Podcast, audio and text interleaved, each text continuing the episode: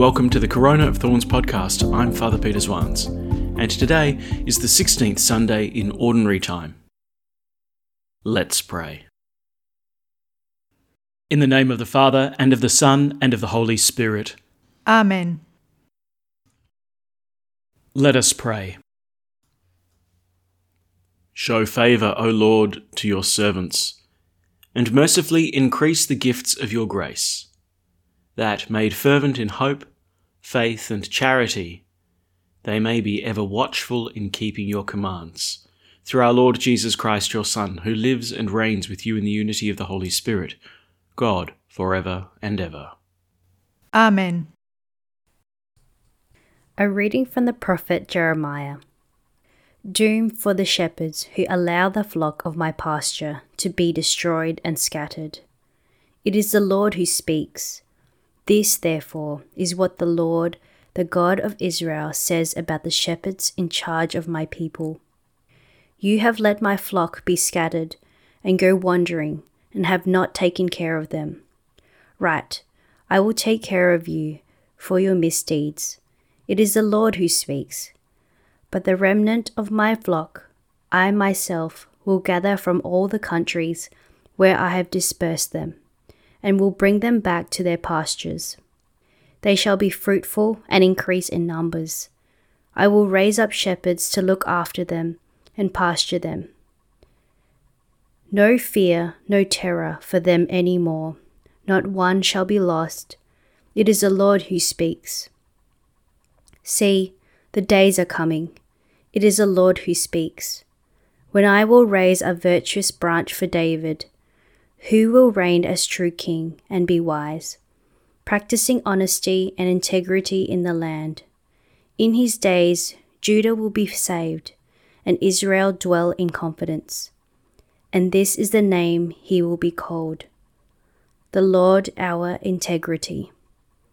The word of the Lord. Thanks be to God.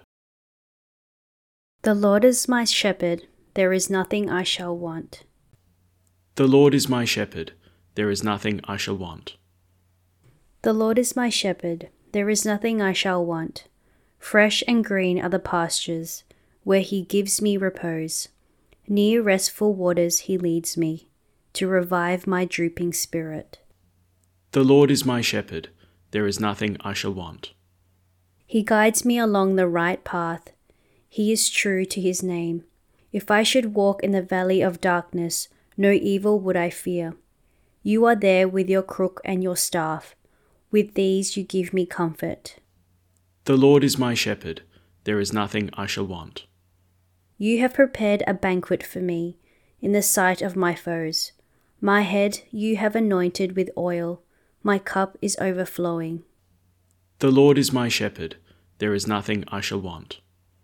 Surely goodness and kindness shall follow me all the days of my life. In the Lord's own house shall I dwell for ever and ever. The Lord is my shepherd, there is nothing I shall want. A reading from the letter of St. Paul to the Ephesians. In Christ Jesus, you that used to be so far apart from us have been brought very close by the blood of Christ. For he is the peace between us and has made the two into one, and broken down the barrier which used to keep them apart, actually destroying in his own person the hostility caused by the rules and decrees of the law. This was to create one single new man in himself out of the two of them, and by restoring peace through the cross to unite them both in a single body and reconcile them with God in his own person, he killed the hostility. Later, he came to bring the good news of peace. Peace to you who were far away, and peace to those who were near at hand. Through him, both of us have in the one Spirit our way to come to the Father. The Word of the Lord. Thanks be to God. Alleluia, Alleluia. My sheep listen to my voice, says the Lord. I know them, and they follow me. Alleluia. The Lord be with you. And with your spirit. A reading from the Holy Gospel according to Mark. Glory to you, O Lord. The apostles rejoined Jesus and told him all they had done and taught. Then he said to them, You must come away to some lonely place all by yourselves and rest for a while. For there were so many coming and going that the apostles had no time even to eat. So they went off in a boat to a lonely place where they could be by themselves. But people saw them going, and many could guess where. And from every town they all hurried to the place on foot and reached it before them. So, as he stepped ashore, he saw a large crowd. And he took pity on them because they were like sheep without a shepherd. And he set himself to teach them at some length. The Gospel of the Lord. Praise to you, Lord Jesus Christ. The first reading, which we've just had from the prophet Jeremiah, um, it's pretty forceful. Uh, and it's enough to send a shiver down the spine of anyone who's been given any kind of mission uh, to care for God's people. Listen to this Doom for the shepherds, says Jeremiah, who allow the flock of my pasture to be destroyed and scattered. It is the Lord who speaks. This, therefore, is what the Lord, the God of Israel, says about the shepherds in charge of my people You have let my flock be scattered and go wandering, and have not taken care of them. Indeed, it is the Lord who's speaking, and he's not mincing words. The prophet Jeremiah, he's addressing the kings of Israel, these shepherds of his chosen race, who rather than gathering the people of God, they've exploited and fleeced the flock. But you see, there's a history to all of this. If you remember, it was Moses brought the 12 tribes of Israel out of slavery in Egypt and with outstretched arm, God led his people through the Red Sea into the desert to Mount Sinai. And there God entered into a covenant with Israel. He would be their God, they would be his people. Well, things happen in the interim, and the Israelites wander in the desert for 40 years. But eventually they enter the promised land, you know, the territory that the Lord had prepared for them these 12 tribes of Israel would settle down in this land of God's promise, the land flowing with milk and honey. And at this stage, Israel is ruled by judges. In fact, if you look at the contents page of a Bible, you'll notice that the sixth book of the Old Testament is called the Book of Judges. And these judges over Israel were men and women who had particular intimacy with God and with His law.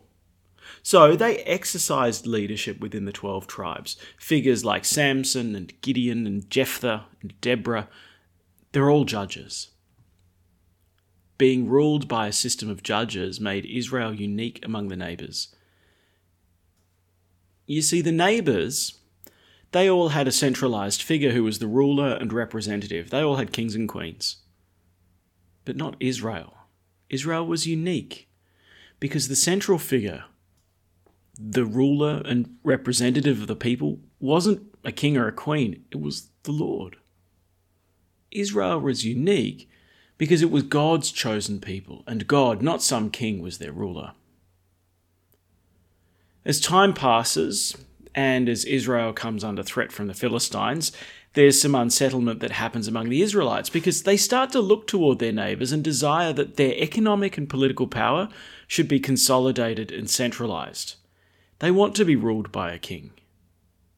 So the people approach the prophet Samuel and ask him to anoint a king. And he's not at all in favour of having a king for the 12 tribes. He sees that the desire for a king is in fact a rebellion against God. It was the Lord who led the people, and Israel was unique in its political structure of judges, because it was God who gathered them together. God led them out of slavery and brought them to the promised land. But now, Israel wants a king. Now, Israel wants to give up its uniqueness among the nations and become just like everyone else. They want power and security. And that comes from having an earthly king. So here's the thing God gives in to the people's request. He says, Fine, have a king, but you'll regret it. The very things that Israel is seeking by getting a king security and prestige and power these are the very things that will be taken away from them. So Samuel anoints the first king of Israel, Saul. And it doesn't take long before it all starts to go wrong. Saul, David, Solomon, all the way down to Jeremiah's time. These kings, they're pretty disappointing. So says Jeremiah doom for the shepherds who allow the flock of my pasture to be destroyed and scattered. The whole point of the shepherd was to keep the flock together, to keep them unified. Israel was unique among the nations, the chosen race. And the world should see by their example that the Lord was with them. You see, the idea was that the world would see this small nation of Israel and be drawn to them. Israel was supposed to be the light to the nations, the beacon toward which other nations would move, the magnet which would draw in the whole world. Israel was supposed to be a unifying force. But instead, the shepherds of Israel allow, are allowing God's flock to be scattered and destroyed. So, you know what? Doom for those shepherds. In the face of the failures of these kings, though, God makes a beautiful promise. The remnant of my flock I myself will gather from all the countries where I have dispersed them, and will bring them back to their pastures. They shall be fruitful and increase in numbers. I will raise up shepherds to look after them and pasture them. No fear, no terror for them any more. Not one shall be lost. It is the Lord who speaks. So God will take back his rightful role as shepherd. He will lead the people once again. God will gather the people from the far flung places from which they'd been scattered. And this prophecy that the prophet Jeremiah makes comes to fulfillment in Jesus. God Himself, who is the Good Shepherd gathering his flock under a new covenant in his own blood. Christ calls his followers together into the community of the church, and it's now the church that has to become the light to the nations. In the new covenant in Christ's blood, it's the new community founded not on the 12 tribes of Israel, but on the 12 apostles. And they will be the great magnet to draw all people toward God. The church is the new Israel, the church is the new flock, and it is God Himself who is the shepherd of this flock. And there's a shift too. It's no longer ethnicity that makes one a member of the new flock. You don't have to be a descendant of Jacob. No, it's faith that brings the flock together, not race.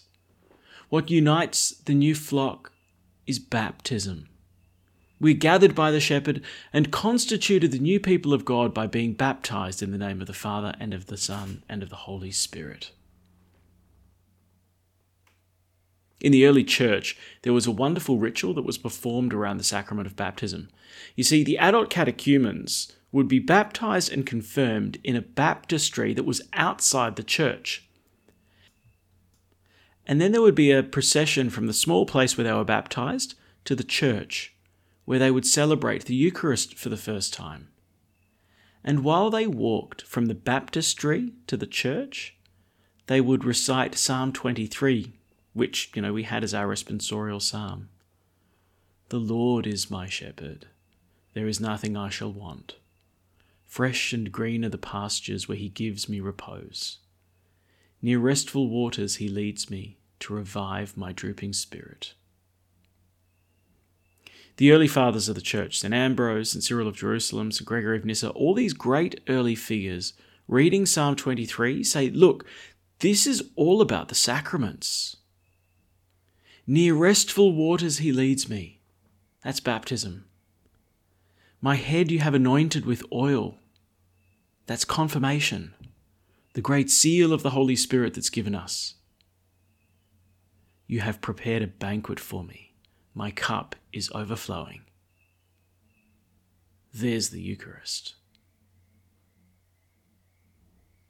The mission of the Good Shepherd is to gather his flock, to feed and sustain them unto eternal life. In the Gospel of John, Jesus tells us, I am the Good Shepherd who lays down his life for his sheep. It's the blood of Christ that unites us, the one chalice of the blood of the Good Shepherd who laid down his life, who poured out his blood. And that's what we heard uh, in the second reading from St. Paul's letter to the Ephesians. He said this In Christ Jesus, you that used to be so far apart from us have been brought very close by the blood of Christ.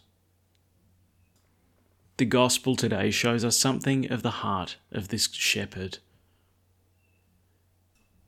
Hoping to squeeze out a little rest and restoration with his apostles who've also just been on mission, Jesus sees this large crowd who've gathered to see him. And obviously, there's something about this crowd. They're not there out of curiosity, they're not there just in order to assuage their interest in who this Jesus figure might be. No, it's a crowd that's needy. You can imagine a crowd of the sick, a crowd of the suffering, a crowd who long to hear and to have their lives changed by the teachings of Jesus a crowd truly harassed and dejected. And what does the shepherd do? He has pity on them because they're like sheep. Sheep who need a shepherd to heal them, nourish them, cleanse them, and protect them. We see something of the heart of the shepherd. He will pour out his life in order to serve and save his sheep. And so we can trust him. We can entrust ourselves to him. If we're willing to follow, the shepherd will lead and guide us.